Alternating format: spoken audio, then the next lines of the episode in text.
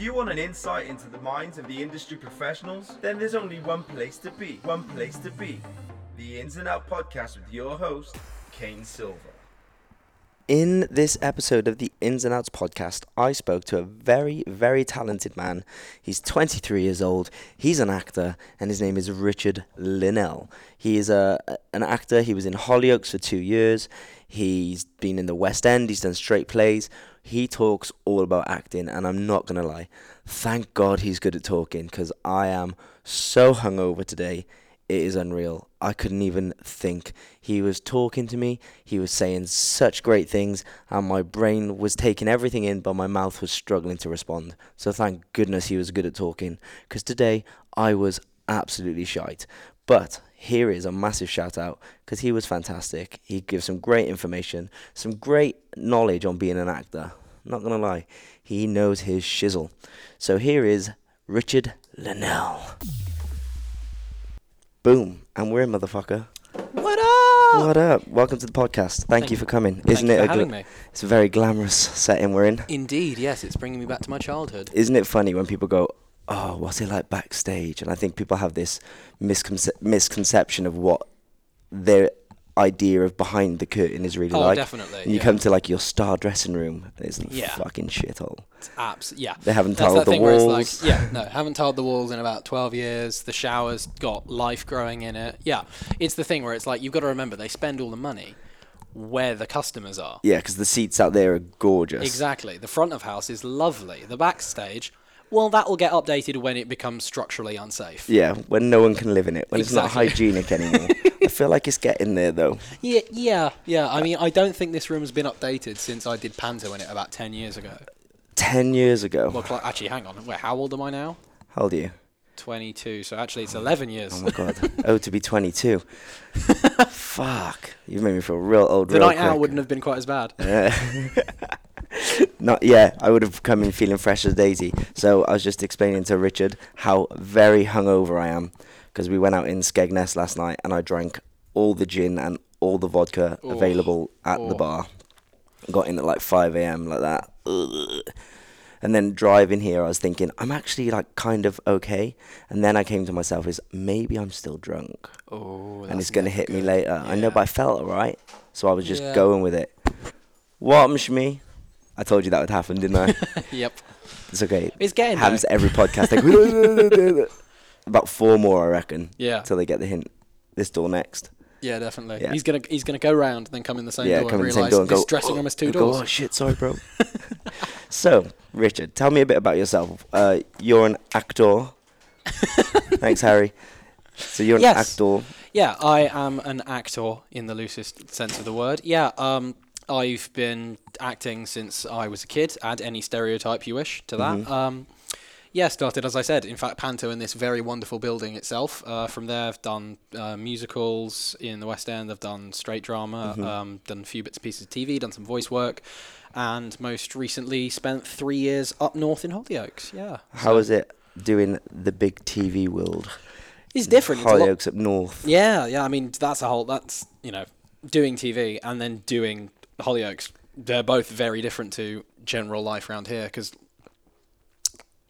you never really. First of all, you're never really prepared to like move up somewhere for a prolonged period of time. Yeah, you always go. I'm going to go for a quick exactly you know. six months at the most Well, for exactly, a contract yeah, or something. Yeah, for a contract. So rather than oh yeah, you you're like you're moving up there, as in Yeah. like they put you up there for six weeks and then find yourself a flat, start you know find get get Yeah. you know get that rent started, Re- full on moving, relocate on your exactly, own, literally commit. relocate, age of eighteen, go. So off to IKEA. Yeah. but yeah, um, So you were, TVs. you were 18. I was eighteen when I started. Yeah, so I you moved at 18 up north on your own to start probably well the biggest the job. biggest of job I've done. Yeah, yeah, nice. biggest job I've done. Yeah, exactly. So that was a that was a bit mental. Yeah, but um, the show the show's fast paced enough that it keeps you it keeps you busy Mm-hmm. enough that you don't have time to think and freak out about it. Like the story I always tell about like quite how fast paced the show is. Is that when I was doing my auditions, um, I went through about three or four rounds of auditions. Uh-huh. Um, because they were car- they they brought in my entire family. There were about five of us that came in at the same time. Yeah. Um, so they do the audition, and then I'd hear nothing for like a week, and I'd go, okay, cool, I haven't got it, move on. And then the agent would be like, oh no, no, they want to bring you up again. Can you come up tomorrow? And it would always be like really last minute, get yourself up to Liverpool for another audition. That happened about three times. And then was just like the last one. They'd cast pretty much the entire family, but my part and one other, and there Mm-hmm. were three of us left. We all went in, read with the rest of the guys who'd clearly already been cast, and then heard nothing. So I was like, okay, I haven't got this. Yeah. Cool. Uh, and then uh, phone up the agent and just be like, just to check, we haven't got it. She was like, uh, no, we don't know. I was like, oh, she was like, no, no, no. Literally, I've asked them and they don't know yet. They haven't decided because she was um, she phoned them and asked, look, if it's a no, please tell us so we can just move on. Yeah. Um, then wait a bit longer and then get a phone call. I remember this. It was a Thursday and it was about just like just gone four. Um, a phone call. Premise this: I live in a bungalow, so this makes sense. Which is a phone comes in through the window. Yeah. Yeah, I'm on the ground floor, so a phone comes in from the window, and my mum going, "Oh, it's your agent. Uh, they want to talk to you." They go, "Okay, first of all, you got the part. Secondly, they want you up there tonight to start work 9 a.m. tomorrow morning." Fabulous. Fabulous, exactly. And that was the day of the tube strikes. So I had about 25 minutes to pack an overnight bag and get the last train I could up north. Cut to sat in a um, Jurys Inn hotel on Liverpool docks at 11 o'clock at night with a pizza my dad had ordered to the hotel because he knew I wouldn't get dinner. Sat there going, what just happened? And the pace of it didn't really slow down much from there. So Yeah. That was quite nice because it didn't give you time for that kind of like self-critical actor mode to go, oh my god, oh my god, oh my god. So it was Yeah. just get on with it, just go. Did you get any time off? Like, so what was like, what was your schedule from that Yeah. from that Um, trip straight up? What yeah. was a Um. So went in straight away and then did the first day when starting at nine was kind of like character orientation, where they bring you in, they start they give you the scripts, they discuss, you sit down with some of the producers, some of the writers, Mm-hmm. and talk about the character. And what they think the character is going to be, ask you a bunch of questions about how you think the character would be, which Mm-hmm. is hilarious because you don't know very, you know very little about the character at that point. So Yeah. you're just going off the top of your head, and they're like, "Do you think they'd cry in public or in private?" And you're like, "Which is going to be easier to shoot?" yeah In private. in private in private? Which actually, as it turns out, is it was the worst decision because that then means you're crying on your own in a room with nothing to act against. Yeah. So I would have, I would recommend in public because then at least you have another actor to play off. But um, yeah, so you do all that stuff, and then because we were a family, they brought us into what they called character workshops. So they Mm-hmm. brought all of us together into what turned out to be our living room. We didn't even know at that point. Um, and, Hilarious. yeah, uh, living room set, and then gave us a bunch of scenarios and just improved, which on your first day is quite terrifying, but Yeah. very quickly breaks down that it is the thing because it's a scary situation and you're all put into it together. So very quickly the family like groups together, and because you're all in that at the same time, so. Yeah. You're all kind of like the, the You're all in the same boat. on the same boat, so those family ties get made quite quickly. And also, all of us were Southerners, so we'd all moved up north at the same time. So of Mm. course, you know, all of us being like, well, where, where are you looking at finding? Oh, you found places to do, you know, flats and that kind of stuff, and like, let's go out to dinner together because we don't know where we're going.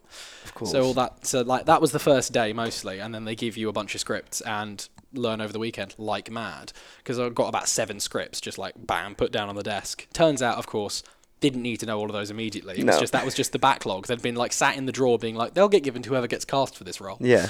But, That's the um, next three weeks of script. Exactly, yeah. Um, and then the shooting, and then as it comes down into like you're part of the cast now, it's it shoots Monday to Friday, um, eight thirty to six thirty is the shooting times. But if you're um, if you're a guy, you're likely to get called in for makeup at about seven fifty, and if you're a girl, about seven. Yeah, you're in early. Yeah. Um, d- if you're not needed, are you allowed to have the day off?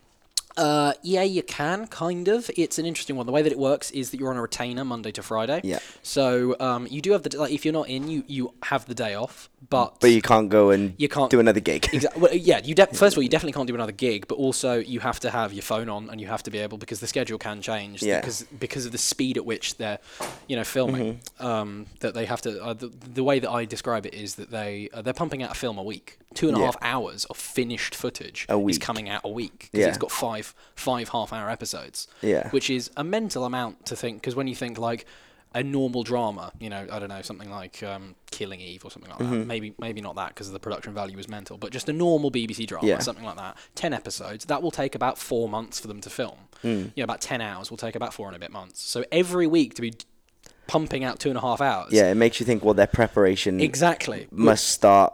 You know, uh, at least a month in and advance, months in advance, yeah, writing, Their so they sched- have an idea The of what's going scheduling on. is at least six months in advance. I know that. So then the schedule. So if, for example, someone's ill, Mm-hmm. they can't afford to waste any time, so they have to put new scenes on the day. So Yeah. you can, and it's happened many times. You get phoned halfway through the day going, "We need you in this afternoon to do this scene," and then suddenly.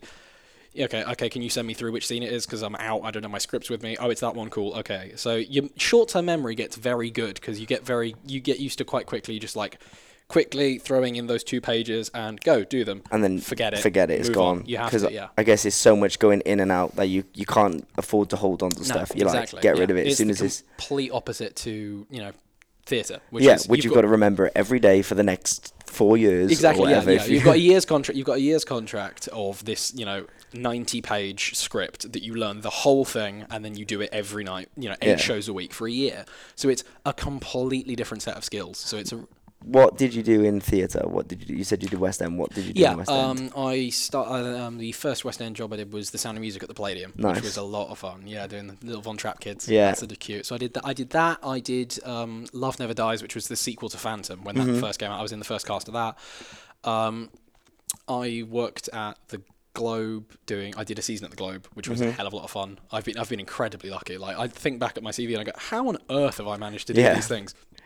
And I realise it's also because living I'm very I'm very aware of the privilege I've been given just by the fact that I am I live this like you know this area we're Yeah. quite close to London mm-hmm. so the amount of kids who live quite close to London who have the ability to travel into London to do shows there aren't that many like Yeah. you know the the amount of kids who wish to go into the arts yeah.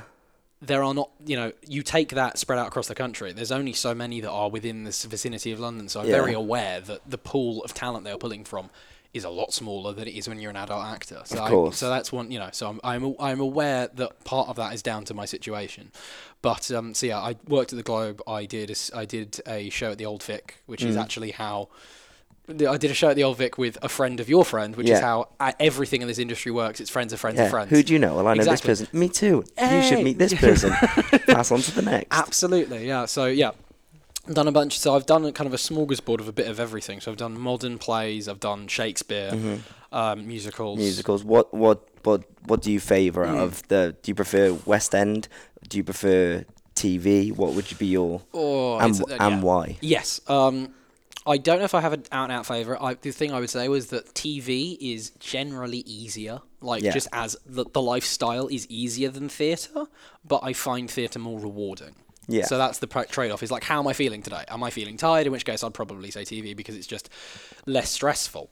Because of course, if you screw up, you just go again. No one cares. Li- Yeah, and- literally, no one cares. And there's not, I guess, 800 people staring, at you. Yeah, there's about twenty people, and none of them care. Yeah, they're just like, don't don't think about it. Just do exactly. this shit again. Just do it. Just do it again. And that's that's the great. That's the great and bad thing as well. It's like because you can easily get in your own head and get on because actors are inherently insecure creatures. Whereas like if you screw up, you're like, ah, god damn it, oh, I'm making a fool of myself. And Mm-hmm. Really then when, hard on When you realise none of the crew care, they really don't. In the nicest way possible, you're their mate. You're there to do a job, and then you go home. and they're That- there to do a job too. Exactly. That's all they care about. So when you realize that, that's quite freeing. Like when you talk to, because with the way, like, um, with a soap opera, it's often quite dramatic. So there's often a lot of tears. Yes. And that kind of stuff. And crying as an actor is one of the harder things you can do. I mean, Mm-hmm. some people find it incredibly easy, and they terrify me. Yeah. I'm like, you're you're a yeah. sociopath. What, are you pulling from? exactly. Where's this coming from? You can just cry out a drop of a hat. Um, so lots of crying happens. Crying is a very hard thing to do, and the speed at which you shoot, you don't have the luxury of being able to like build up that emotional journey, which Uh-huh. is when you have to kind of come to terms with what part of this is art and what part of this is a job. Yeah, Like, yeah. And that's and that I feel like that comes really to a head in a soap where you get both of those sides meeting in the middle, where it's like, yeah, this is a job.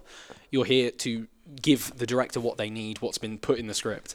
Do it. So that's when the makeup department, I'm just going to pull back the curtain here completely and ruin everything, is that there's loads of ways that um, you can have an actor crying without them just motivating it themselves. You've Yeah. got stuff like tear stick, which is essentially just Vaseline lipstick, basically. It's a lipstick Make sure tube. eyes water, yeah, It's, a, it's a lipstick tube full of Vaseline that you can put on. Normally, they take a cotton bud, dip a little bit, and put it under your eyes so it makes your eyes water.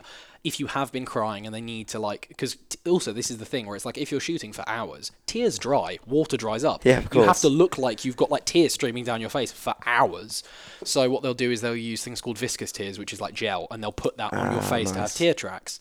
There's all these things that the makeup department can do, and normally, like I did this as well, and I noticed as new people would come in, you're very resistant to it when they first start because as an actor, you've got the idea of like, no, no, no, I can No, do it. I'm I, gonna, I can do this on my own. I'm gonna do it properly. I'm gonna be like a real actor. And then I remember I was on, I was on. I remember like one time when I was seeing that I was The ego gets in the way. exactly, the ego gets in the way, and I don't blame people because it's like particularly when you're coming up through kind of like drama school and stuff, they focus very much on the craft and the aspiration of Yeah. it. Which, while that is amazing, a lot of the time it doesn't line up with how the industry actually works in itself. Yeah. Which, and that's one of those things where it's like I wish that more of that was taught Yeah. because we were on a location shoot, which for Hollyoaks is always a little bit more stressful because most of it's shot in in their sets on Mm-hmm. Yeah. you know in the actual studios themselves, which is a lot easier. When you're on location, there's a lot more variables going on, and they had a big steady cam shot, which is when they've got if you've ever seen. Um, f- you know, for the layman, if you've ever seen one of those crazy shots where it looks like the camera's floating Yeah. and they run through loads of people, And it happens to follow the person. Exactly, it's following the person, or like um, you, the,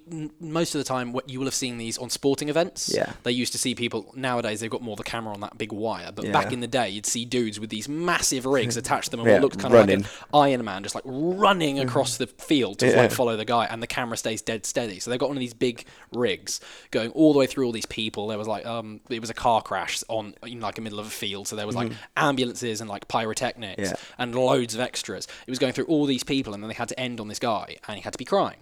And uh, and it's really muddy, so everyone's like tripping over and stuff. And there's a lot of things that can go wrong. Therefore, so when they go right, it needs to be on. Yeah. So as an actor, you have to be. You have to. It's one of those unfortunate things where it's like everything takes loads of time to get set up, and then once everything else is ready, go. Go. Yeah, exactly. So. I saw I saw that like I saw the guy like struggling with it and they're like offering tear stick. I was like, no, no, no, I'm okay, I'm okay.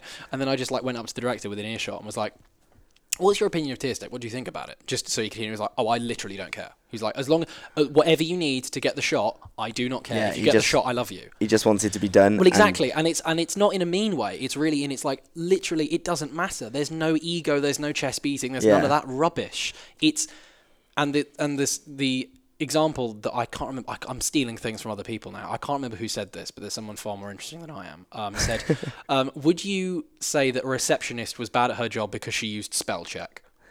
It's literally a tool to make your job easier. brilliant. That's all it is. Yeah. So with TV, you come up against that, and particularly with a soap because of how quickly they shoot, you come up against that like swallow your pride and do your job. Yeah. And sometimes like, and that's and that's when this becomes a job because quite a lot of the time you'll you'll understand this is you're having far too much fun for this to actually be a job, right? Yeah, of course. Yeah, which is why yeah, which is why we do it because because because we're passionate about it and we love it. Exactly. But there are those moments where you go, I haven't got this in me today. It's a job. Exactly. Yeah, and you have to, and that's and that's when it becomes, that's when it becomes a job because most of the time you'll have it. As I said, it's such an amazing time, and when everything's working and it's all going and it's like all artistic and great, and that's when you're like, oh, this is the best job in the world. Yeah. But of course, that can't last forever. That's when Yeah. that's there are the days when you have to go, this is a Yeah. job, and I'm not feeling this today, but I've got to do it. I don't want to work with that person. I don't want to do that scene. Yeah, I have to do it. You I don't want have to, yeah. You know, oh, I don't want to be in at six today. You have to, no matter how Yeah. much you love it. Sometimes you do get that. Yeah, you have to do I haven't got it in me. Mm. I always was fascinated with, you know, like like you were just saying, and your tear stick thing kind of makes it all make sense now. Because I had not, I was, in my head, I was like, "There's got to be a way around this." Yeah. I was like, "What if you're like deep in like an emotional scene?" Like I always think of like Julia Roberts in the film Stepmom, Yeah. and it's so emotional, and even watching it, you get so attached. I'm like, what happens if they fuck up and then they've just got to go? We have to do all that scene again. I'm like, hmm. how do they get themselves to that place again? Yeah, do you know what I mean? Because they've got to leave that place to start the scene in a normal state to get back to that place. Yeah, yeah. That's that's always that's always a um, that's always a problem because also with with, with that's that kind of like the the bit of the craft that's the interesting one, which is like talking about emotional scenes, Mm-hmm. where it's half of whether or not you start the scene. It's always these little things where it's like, do I start crying in the middle of the scene or do I come into the scene crying? Because if you come into the scene crying, you can completely psych yourself up and get yourself crying on your own. And because- I mean, I you know people have triggers all the time. You know, you've seen if everyone's seen Fame, you know, they go think Yeah. of Meryl Streep and all that stuff. I won't sing too much, otherwise I'll get copyrighted. uh, but um, yeah, so you can like use me. Uh, I use music. I find music incredibly like affecting to like. What's it? Someone said it was like way to hack your brain. Yeah, you, know, you have brain that hacking, play. of course. You have that playlist of music that can make you sad, and if you put it in and like focus and think about sad things, I know I can remember- get- I can get I can get place. myself to that place where I can cry. Yeah. So when if you come into the scene crying, that's great. Mm-hmm. But if you just have to start crying in the middle of the scene at the drop of the hat, that's when you really rely on the other people in the scene. Yeah. Which is why when I said like saying that you cry on your own is is not helpful. No, it's not because you've got no one to play tennis with. Um, You've got no, what I mean? yeah, exactly, and um, and that's one, of, and that's one of those other things where it's like I don't know how much. don't know necessarily how much of this gets taught in schools, where it becomes the craft of it is and that thing of acting on camera, very Yeah. specifically for camera, because half of the time no one can see your face. Yeah. you know, it's on the other person. Therefore, it doesn't matter. Like it's the thing where it's like if you're in the middle of a take with the other person and they're doing an incredible job and they're like really in it and they're Yeah. crying and you fluff up a word, you don't go, ah fuck, I'm really sorry. Can we go again? Yeah. You just stop, say your line again. Yeah. Because they don't need your line on that shot. The shot's on the other person. If the other person's still in the moment, just keep going. Yeah, yeah. And I'm and that's one of those things where it's like that's like how I am. I'm like I don't care what you say. Like if you fluff up the line, just keep going because I know what you're meant to have said and I can respond to that. Yeah. So then we can get through it.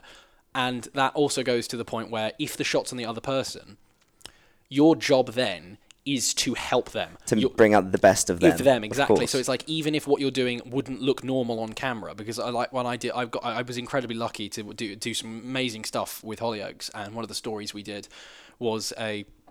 It was it was um um the it was teen cancer storyline. It was the two it was it was myself and my on screen girlfriend. Both of us ended up having cancer. You've never heard that story before. Fault in our stars. Uh, never heard that story before. But no, uh, it ended up being incredibly good, which is always amazing when there's that many moving parts in a b- industry in a business like that. Yeah. You know, um, Lime Pictures employs employs like 300 something people. yeah, Everything came together incredibly well, and it was an amazing. I'm really proud of that stuff, um, and it was really lucky that. The two of us had such an amazing work, like we just clicked working together. Yeah. Where it's that thing where it's like, I know exactly what I need to do to help you get to where you need yeah. to be. It becomes a partnership, isn't it? Exactly. It's a team. Yeah. You're not, although you are an actor, you're still playing a part of a team. Definitely. You know, it's Yeah. the same as it's the same as us in doing Dream Boys. Like we all have different strengths and Mm. different weaknesses. Some are better dancers than others. So what you do, you, you sometimes you pull back so everyone looks So even, and then sometimes you give a bit more to cover someone else. You know what I mean? Yeah. And it goes both yeah. ways. It's the teamwork. Yeah, yeah. I, I always found like I hate doing music videos. For me, music videos is my equivalent of acting as a dancer. Okay, yeah. Because you'll be like sat there for 24 hours Yeah. or whatever, like, and they'll go, "We need you in at 5 a.m." So you get there, and then they don't shoot you until two. You Oh, know, yeah. and, th- and Oh, they yeah. need you now. Now. What you couldn't give me a half hour warning? No, no, we No, need you now. So you're not you get, warmed up properly, Yeah, yeah. So you get up, you do your do your take, and then they go, "Cool," again, and I'm like, "Huh?"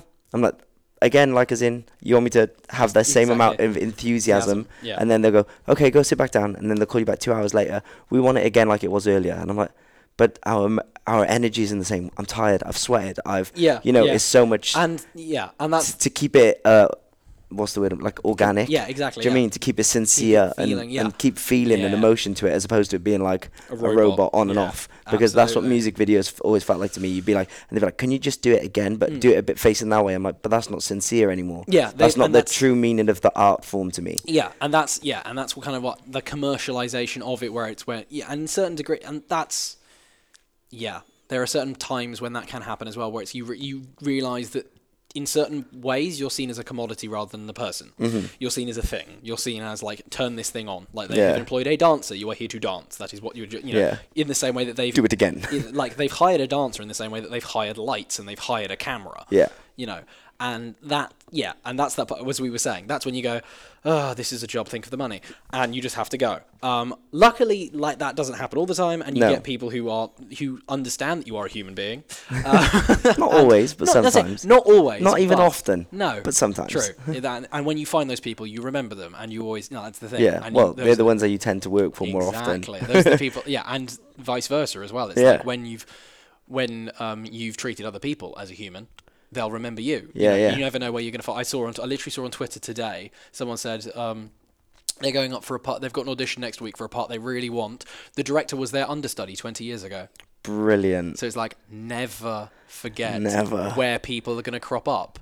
Never be an asshole. no you don't no yeah. you don't know who anyone is Exactly. You know, and it's that th- it's that thing where it's like if you kick people on the way up, they'll kick you on your way back down, Yeah. and all of that stuff. And it's yeah, and it's that kind of seesaw where I'm like, you can to a certain degree get away with being a diva, but you've really got to have the talent to back it up. but even even Well, that's what I mean. Like the amount, then. the um, the amount of like crazy talent you have to have to be hard to work with. Yeah. Is because I've seen those people and I go, okay, I get why I get why they're here, but you can see that that it's that it- they're really on the edge. Yeah. And that's that thing where it's like if you're nice to work with, if like if you work well with people, that matters so much It's a more. game changer. It's a game changer, absolutely. Like I know so many people are great at their jobs, but don't keep it because they're an ass. And e- yeah, I've even been a that that person. been that yeah. I've been that person when I was younger. I oh, was we always have, yeah. I was always I'm better than these. Yeah. I'm better than these dancers. I'm like, oh, why aren't I on that job? And Yeah. now I look back on it as a, mm. A grown man go, that child was immature and was Yeah. thinking with his ego. Exactly. Yeah. And you know what I mean? leave the ego at the door in every Yeah. sense of the word. Yeah. Hundred percent. What? How did you get into performing? Yes. Okay. Um, I started as a dancer. Fun. I know, Hey. hey. Uh, I started. It was uh, after school dance club when I was in like primary school. Like there was a dance club that my friend Yeah. was like, "Oh, let's go to do this," and I was like, "Okay, cool, great, yeah." Um, I've always had like a kind of an artistic family. Both my parents were musicians. That's Oh, how they. That's how they met. So yeah, I've always been around art stuff. Um, and my sister's. Uh, my sister started playing. Um, instruments and has moved into uh, she's now a art teacher so Oh, she does visual arts i can't draw for shit uh, she got all of that talent i cannot draw at all All creative output. exactly so everyone's got a bit of a different creative output uh, so i started with dance and then the dance teacher said um, do you want to do after school like you know after school dance lessons i think like that thing Yeah. i don't want to sound like an ass but you know i see some talent there Yeah. there's some There's natural- potential there's there. Potential we do can wanna do something with exactly this. so I was like, yeah, sure. So I started. So after school, I was doing um, ballet, jazz, character dancing, if you Yeah, remember that, yeah, with the little course. clog shoes, Yeah. uh, and uh, tap and those kind of ones, and did those after school with her. Went through the grades, did stuff like that, and then she um, said, "I think you should audition for the Royal Ballet School." Being the very sage nine-year-old that I was, I went, "Oh, I don't think I'm ready for that." Uh, so she was like. Okay, cool. But basically, because I was scared, Yeah. Terrified. Exactly, This like, isn't no. what boys do. so she was like, okay, um, why don't you try then? There's a local stage school, Mm. um, Jackie Palmer, who's actually l- literally around here. This is how I did the pantos and stuff. So I auditioned for their s- after school stuff. It was on a th- back then. It was on a Thursday in a school hall. Like some, it was a school around here. They used the school hall. Yeah. Uh, audition got in, and that's where the singing and the acting side of stuff started as well. And I realised I love all of this stuff. This is great. Um, and the they they also have an agency attached to it. So that's when all if the kids are showing aptitude, they go, "Would you like to start in the agency as well?" And then you go, "Yeah, why Yeah. not?" And that's then how the professional side of things started when I was about ten or 11 Mm-hmm. Um, Jackie Palmer now have they've moved hugely. They're right in the middle of town. They've got a big campus. They do a degree course. They do loads of stuff now. They got they've been accredited by Bucks New Uni, so it's like a proper Yeah. drama school. Um, so they've they've um, exploded hugely since since back in the days of St Augustine's like school hall. but uh, so that's that's how that started. And as a kid, um, I did you know, I, this is the thing where it's like kid children are never pigeonholed. No. Where in the same way that adults definitely are, where that's the, one of the pieces of advice I often give is when people are going, oh, I don't really know what to go to when they go to uni. I'm like, I it sounds ridiculous, but you have to think what your degree will allow you to do in the arts. Because Yeah. if you have a musical theatre degree, it's getting better, but you will struggle to be able to get auditions for straight acting. Yeah. There is there is this bizarre stigma in this country around musical theatre actors not being able to do straight drama. The other way is not necessarily true. If Mm-hmm. you've done a drama degree, the musical theatre world is quite happy to accept you.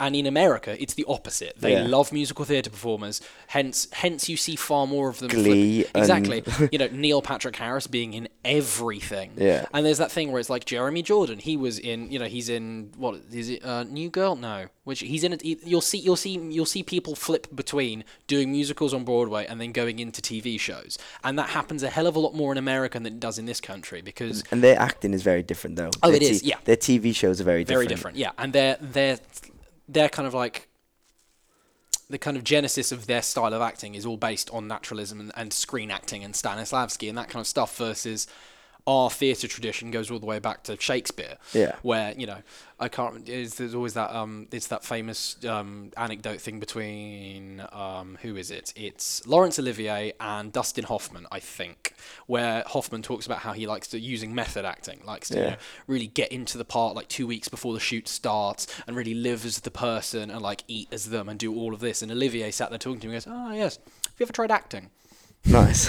and it just goes to Yeah. show completely two people's very different approaches because of course back in you know as you wind back to like Shakespeare's time you know you're playing you know it's a man playing a woman and you get your eyes stabbed out at the end of every show Yeah. and none of it's real. None of that can be real because you can't die every night for a year. That doesn't. And like, and of course, when you go back to the Shakespeare age, that's why every show ended with a dance. That's Yeah. why back in Shakespeare's time they all ended with a little singing a dance, which is what the Globe does nowadays. Was because back then you had to prove to all of the people watching the show that you didn't actually kill them. Yeah. So it, it's it all- finished happy. It's finished. It's like, look, this was fake. This was fake, guys. Surprise. Don't don't arrest me. Yeah. This was fake. So that kind of has kept in our slightly that kind of like mild cynicism has stayed in our acting technique as a country, I find. Mm-hmm. And this ultimately goes back to that thing where I'm like, nothing is right, nothing is wrong. And I'm very much, I'm more in that cynical camp of like, I don't care what you do, acting process wise, as long as it works as for long you. as it works. As long as it works. It makes everyone's job jobs easy. Exactly. I, I'm more I'm more on the crew side of that, where it's like we give we give what we need to do, and then Yeah. we go home. There's the artistic process where it's like things are working, that's brilliant. But it's like ultimately what's going on in your head is what's going on in your head. It doesn't matter. There's no right. There's no wrong. Find what works for you. Mm. You know, if method works, brilliant. Use that. But be aware that it might not work for everything, and don't feel undermined because you're not doing it properly. Because I find that all the time with like. I was I was what book was I reading recently? Um, a weird one. It was um, you ever seen MythBusters? no. Okay, there was Oh t- yeah, the TV show. The TV yeah, show, have, yeah. Of course. Uh, one of the guys on it, Adam Savage, has written a book about like the art of making things Uh-huh. because he's a set designer, and then that kind of spills over into the artistic process because he and it was part of the book where he said he sees this all the time in artists, he sees it in designers, he sees it in writers, he sees it in actors, where people seem to think the magic of the craft is in the preparation of the craft and not in actually just doing it. Yeah. Where actors think that they've got to have the right process and writers think they need to have the right like you know system and like you know have to go about writing their script in the right way and like doing things in the right way will make it good because inherently the th- the, the process the and the process way, makes the way that outcome makes better. the outcome better because it can't be me that's making it good Yeah. because none, ultimately it all goes down to the idea of no one fully believing in but no one fully believing in themselves and Yeah. thinking they need something else to validate their performance yeah.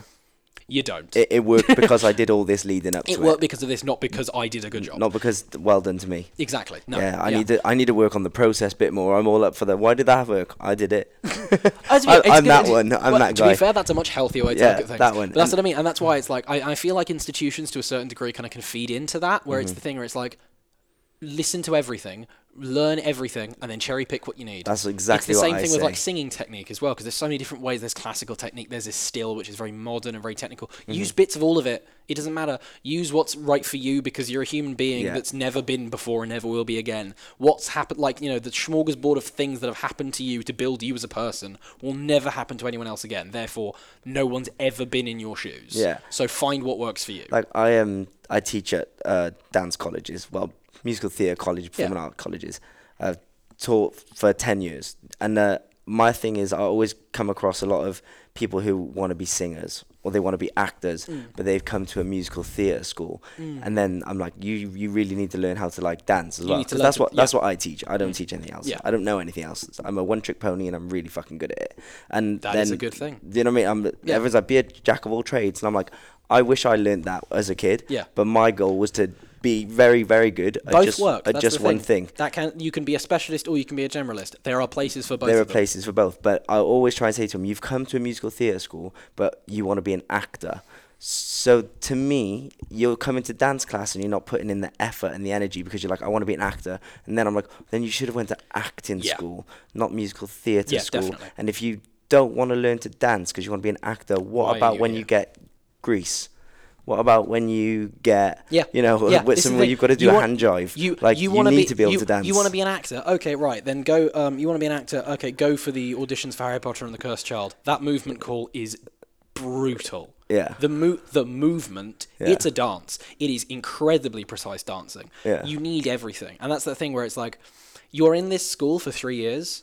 And when you get out, only then will you realize the amount of resources that were at your disposal And you that you didn't don't have anymore. Yeah, because like I've like I went to a, I went to a proper I went to a proper dance class at Pineapple for the first time in about a year and a half last week, Mm-hmm. and Who's Fleur. Fleur? Yeah, Fleur there you go. Jazz with Fleur. Yes, Jess and Fleur. Because I was like, ah, I need to. I was like, because I had I had an audition with a movement call, and I was like, ah, right, I might as well get back into this because I was like, I'd, I'd, I'd stretched, like Yeah. I'd kept the flexibility going, but I like it's a thing I didn't notice where it's like Yeah. core stability was Yeah. fucked completely, and I was like, oh right, okay, cool. I was like, I need to figure. It was got, just got to keep them tools sharp. Exactly, that's the thing. It was like I knew I'd let that tool get blunt, so I was like, I need to bite the bullet, go and do try using it again, and find what's Yeah, not working. not let the first time I try Be be, at the time I need it. exactly, exactly, and that's that thing where I was like, I really took for, and I was talking to some friends because my friends being like, oh, I haven't gone to a dance class in ages either. It's terrifying, isn't it? I was like, yeah. How much did we take it take for granted the Oh fact that we did like four or five hours of dance a week at school? Yeah, dude, I used to I used to skip ballet. I used to skip boys ballet because Yep. I hated the teacher. I used Yep. to used to be like, I'm not doing contemporary. This Oh, is shit. sorry, I've got, I've, I've, like, I've pulled my hamstrings. I'd be like, I don't want to sit in second. I just want to dance with Kylie Minogue. I just want, like, do you know what I mean? Like, no, like- Absolutely, like, absolutely. You need to do ballet. I'm like, but I'm never going to be a ballet dancer. And uh, now, You still don't again, it, as yeah. Mm. an adult, I, I'm so glad I did it. But I look back and I go, I've had such a great career with what I know. But if uh, if I'd applied myself more, More. How much imagine what you could have how much better it would have been. That's the I thing, Mm. already went above and beyond what I ever imagined. But it could have been better if I just applied myself fully to Yeah. everything. Realize for three years you have access to an otherworldly amount of information From Squeeze so it many for people. everything. Like get as much out of it as you physically can, Mm-hmm. because you're going to be sat on your ass for quite a lot of the rest of your life, going, Can't afford dance "Ah, class. Yes, Can't afford a singing lesson. Oh, I can't. gotta- aff- yeah, I gotta can't pay rent. Exactly. I've got to pay rent. I've got to go and do. I've got to go and work at the bar to afford to pay rent, which means I have very little time left. Yeah, and so then I I'm tired. Exactly. I'm Mm. tired all the time. The dance class costs eight quid in itself, and I have to get there. The singing lessons like thirty quid an hour. All of this, all Yeah. of this stuff adds up when suddenly you actually have to pay for yourself.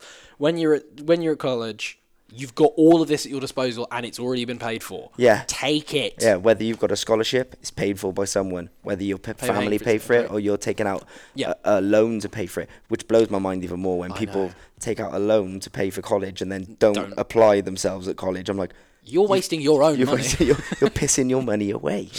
yeah.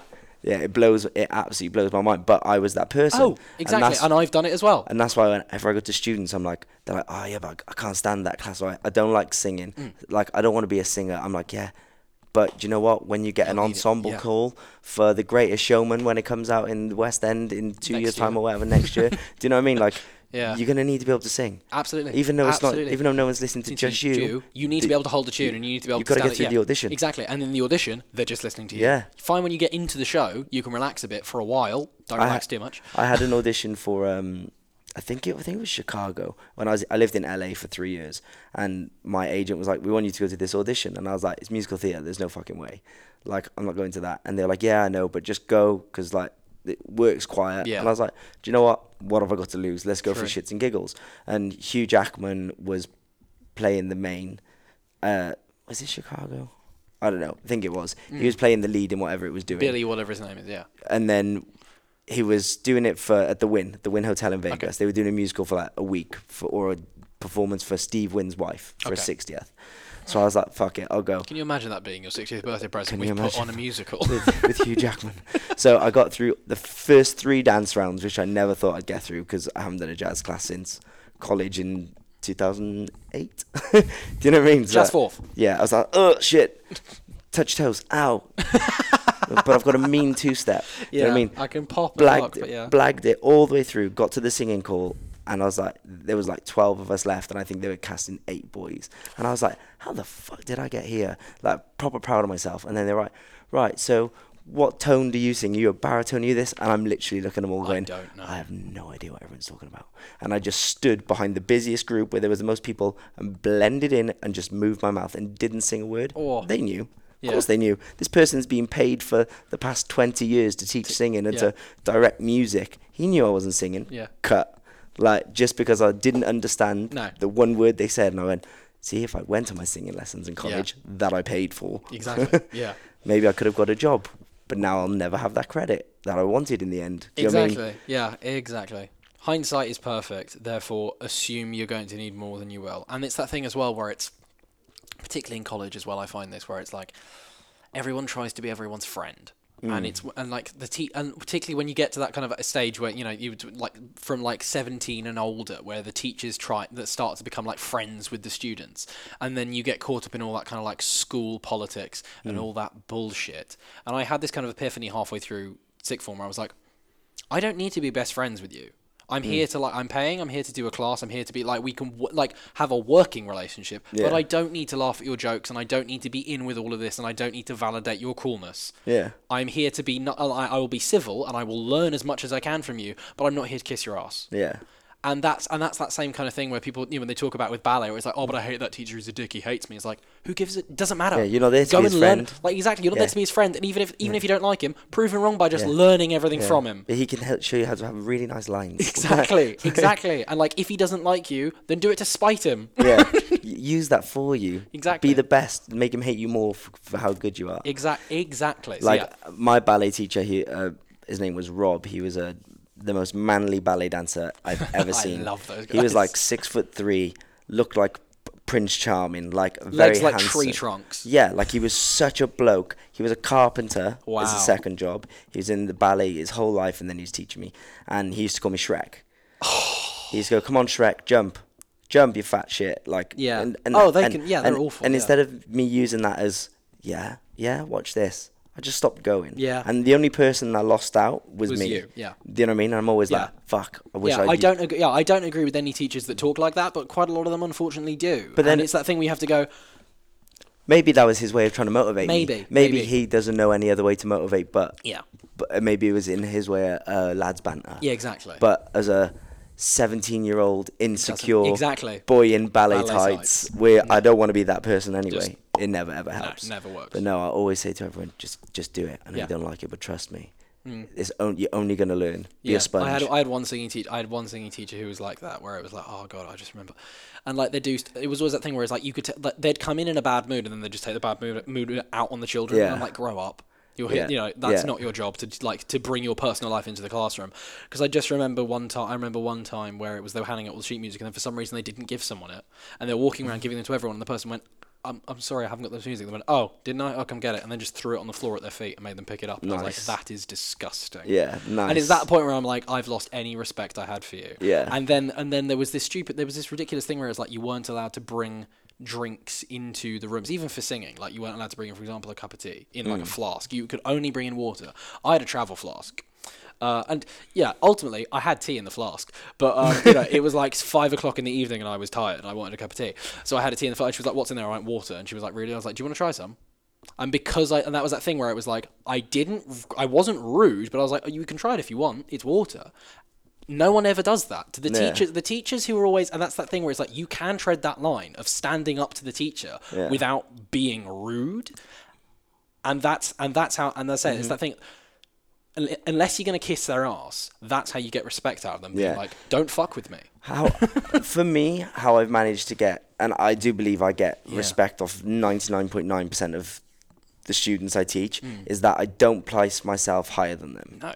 I let them know yeah. as soon as I start teaching them, if it's our first class, like, I'm not better than you, Mm. I'm not more important than you, I'm not even your teacher, I'm a person who has information. Information to give In this hour, you need to take as much of it as you can. Yeah. Outside of here, you probably know more than me. Yeah. Like you can all tap dance, I can't.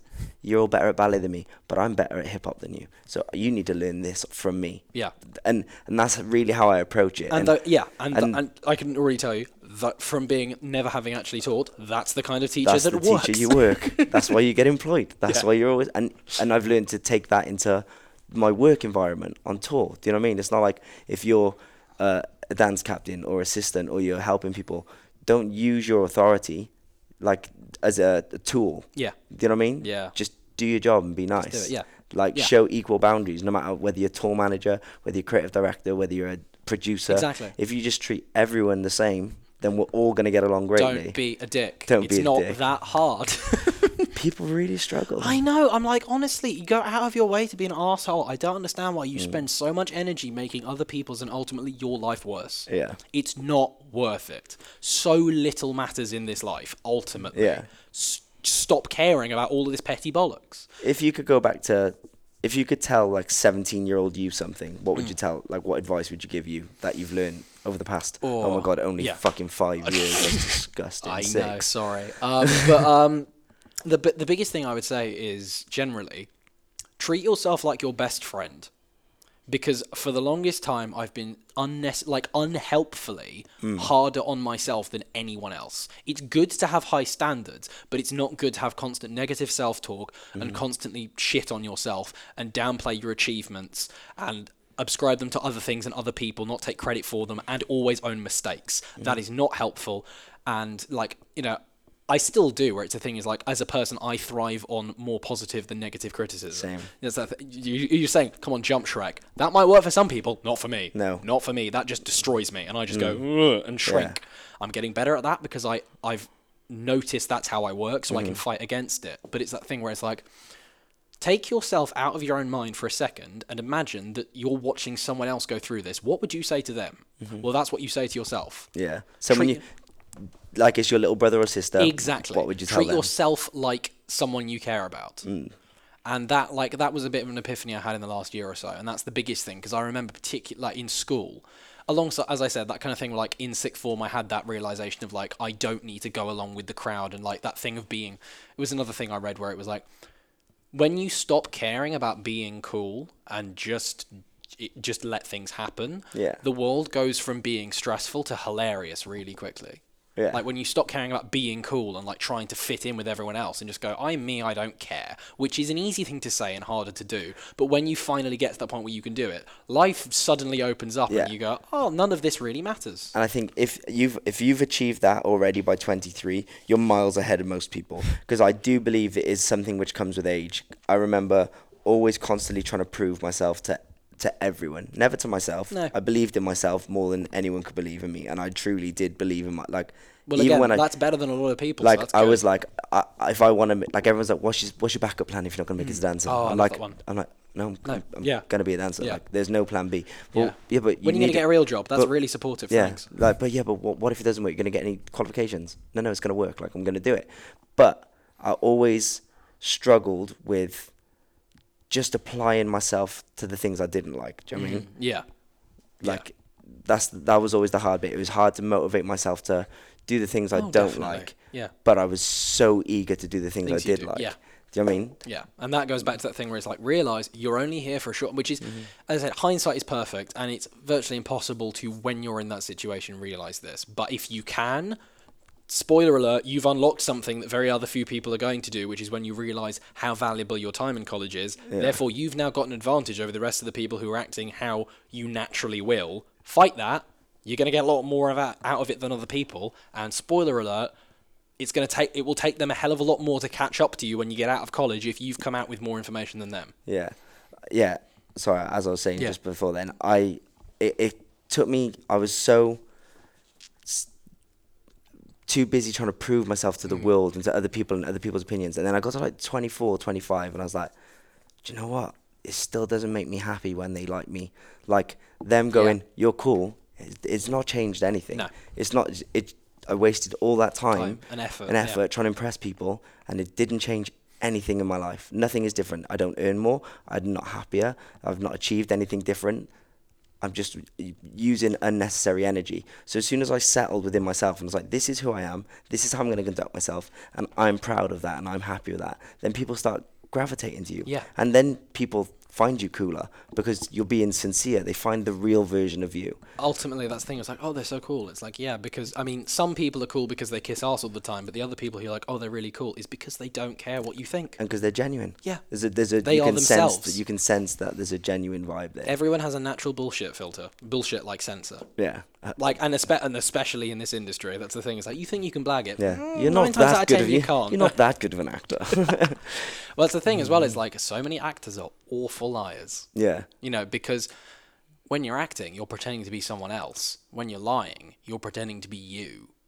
yeah, Like, True. and that's and that's That's the a thing. great way of putting it, yeah. and that's and that's why, like, for example, I know it's one of those weird things that people don't realize until, unless they're in the industry. Is like actors hate their getting headshots taken. Actors hate press calls. Well, a lot. Some people don't, but a lot of them do. And that's when, and because of course people go into things for different reasons. It's when people hate having their headshots done and they hate like doing pieces to camera, doing interviews about themselves, Mm. or like a podcast or something like this and they get scared for that kind of stuff more than they get on stage. It's often because it's like, why else do you think that I I pretend to be someone else for a living? You Yeah. know, like my job is to pretend to be other people. Yeah.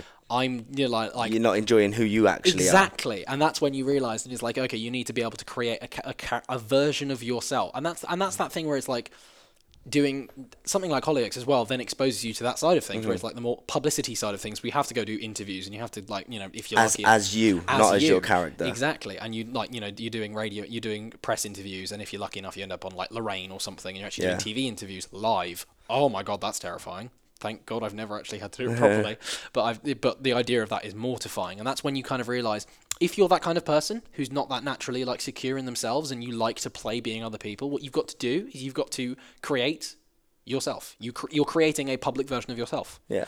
like and think of that as a character. They are you but they're the parts of you that you you want to show in this business setting. Because that's where that like line between like reality tv and acting comes in where it's like if you want to be a personality in a reality tv star then okay fine. But if you're an actor remember your personal life is not your job No. the blur the lines are blurring and blurring, but it doesn't need to be. It really doesn't. So you only have to share what you're prepared to share because ultimately that's not part of your job. Mm-hmm. Your job is to act. Yeah. So be happy and accepting that you don't need to share your entire life and get a million Instagram followers and have everyone hanging on your every word because that does not that's not your job. It isn't Yeah. and that's like and also that part where it's this is just a personal gripe where it's like stuff for awards you know you see christian bale lost 30 pounds and you know mm-hmm. and leonardo dicaprio ate raw meat and that and they get oscars. And it's mm-hmm. i start to see this kind of slip where it seems to be like more and more awards are given for kind of like performance art stunts where i'm like yeah that's an amazing thing they did. Hmm. And they are good actors. But that thing does not mean they're a good actor No. that is not ultimately that is not judge that that is not a judge of how good an actor they are. They're all great actors anyway because they're in these films. But it seems to be that it's like and it's I think it's an unhealthy unhealthy precedent to set particularly to younger people that they have to push themselves into these almost dangerous situations to be considered to be like a real actor. To, to be noticed, to be recognized. Exactly. And, and and again that, that falls into that whole aspect of mental health, which is quite convenient as two days ago was World Mental Health Day. I don't know when this is going to go out, but um, that gives you an idea of when we recorded this.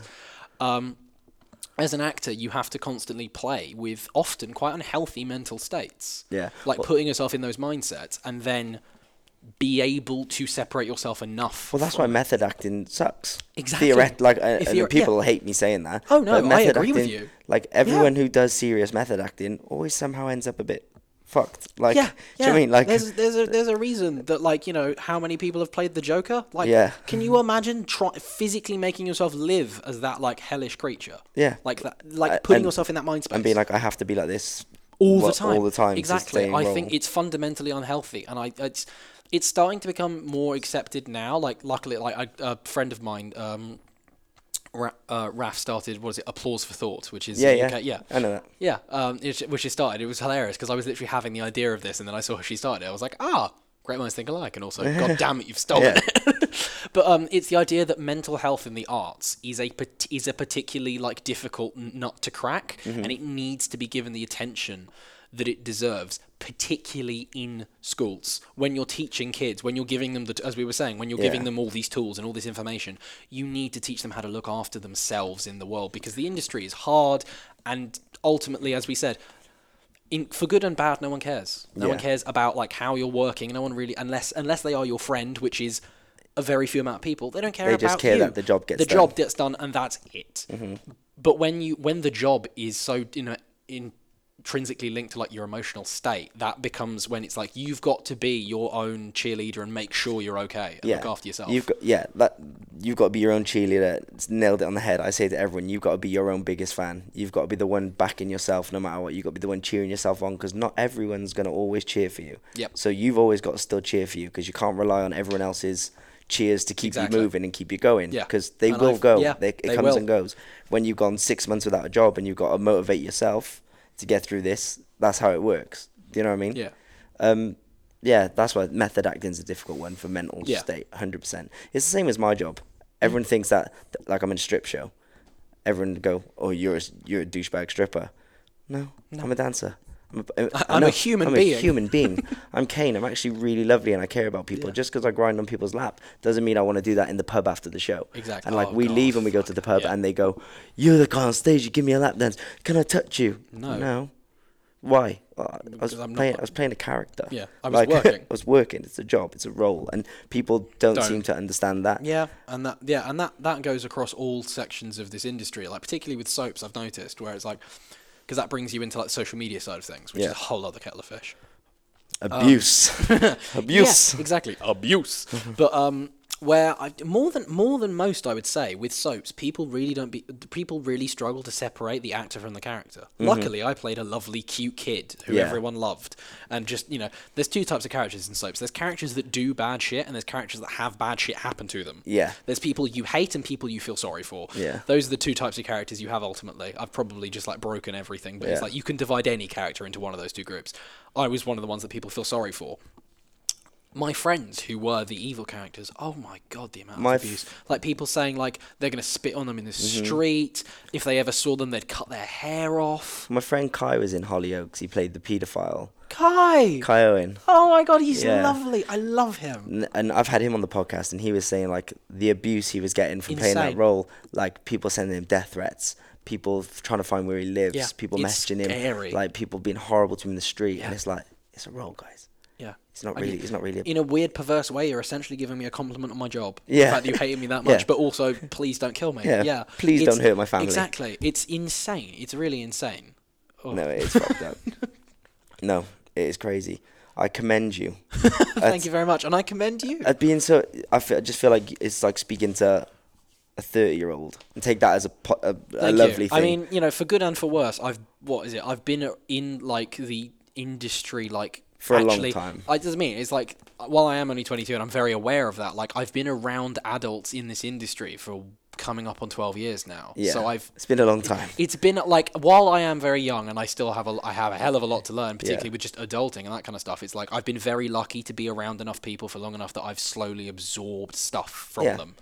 That's And- me. I'm like it's that thing where I'm like I'm I'm I accept that like I know a lot, but I'm not claiming it's my you know, it's not my Yeah. it's not on me. Hey. It's on other people. hey, let's let's be realistic. No one really makes up this shit. We all hear it and we all adapt it and we all pass it on as if it was ours, but nothing's really ours. We're not all that clever. Do you know what I mean? I do all Yeah. Everything I've Yeah. taught, everything I teach someone was were taught, to me. Exactly. Like, exactly. every every conversation you have, you've All had the little- you've all the- normally had with someone little- else. Yeah, you're always just like picking things up as you go. It's that same thing we were talking about, where it's like you learn every, you know, learn every type of style of things and pick what works for you. You know, a little, a tiny thing that I saw. What was I can't remember. I think I saw it. Of all things, I think I saw it in the trailer for Kevin Spacey's Masterclass Nice. which uh, you know weird thing but it was like i genuinely never thought of this and this is genius where he was supposedly he was told by a focus puller when he was acting he went hey kid they're not paying to see the top of your head when you stand up keep your head up and when you stand wh- when you stand up from a chair rather than normally when you Hmm. Rather stand up this. you do this Yeah. when you stand up do that and it suddenly makes it so much more powerful and you're like Yeah. oh my god you're right it's those little nuggets that you suddenly keep Yeah. and you just store away in your little pocket of Yeah. knowledge that you can then claim as yours little knowledge bombs and you just go fuck. Yeah. Um, I've got one. My one was follow your intention. So as a dancer, everyone where we learn to a mirror Hmm. and you perform to the camera, but we always keep our head there. And like in everyday life, your head doesn't. No. Your head is connected. Yeah. So I always say like if you're pointing at something, like if there's a or you put an arm out.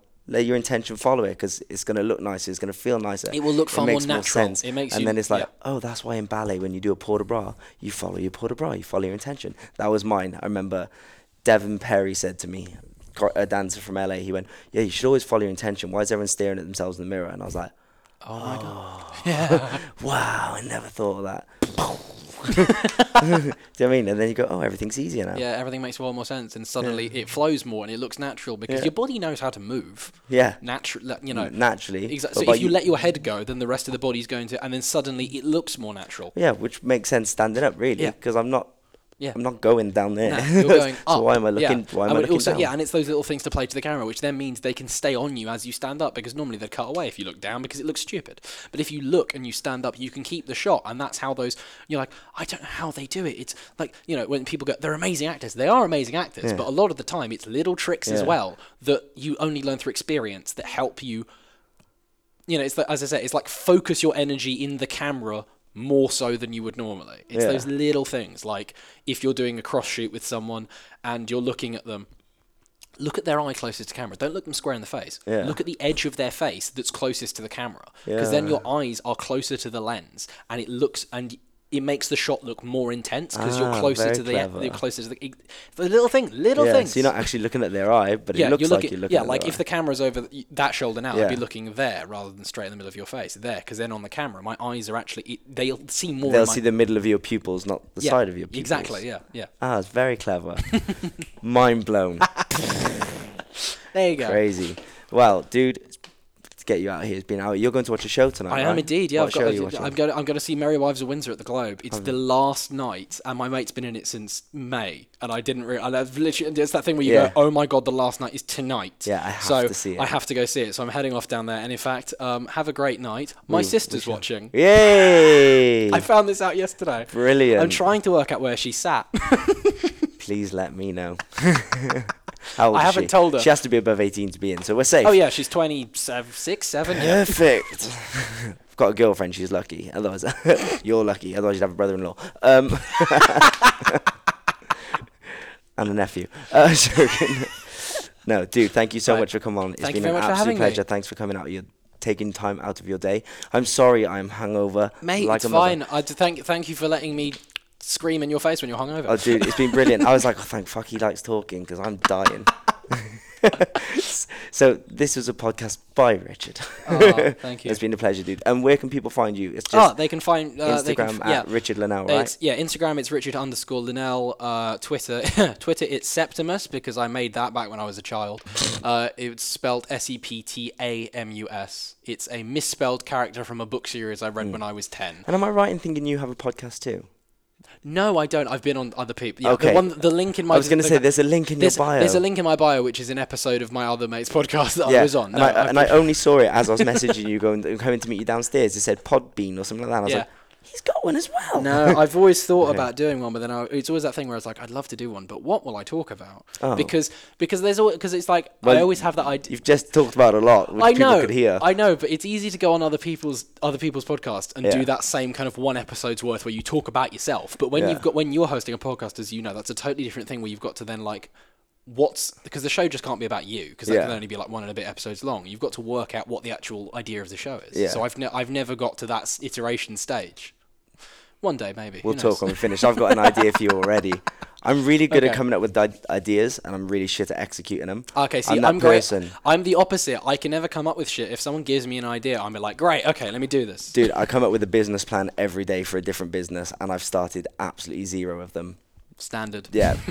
I'm like, no, I can't do it. I've got to go to the gym. Yeah. I've got to do a show.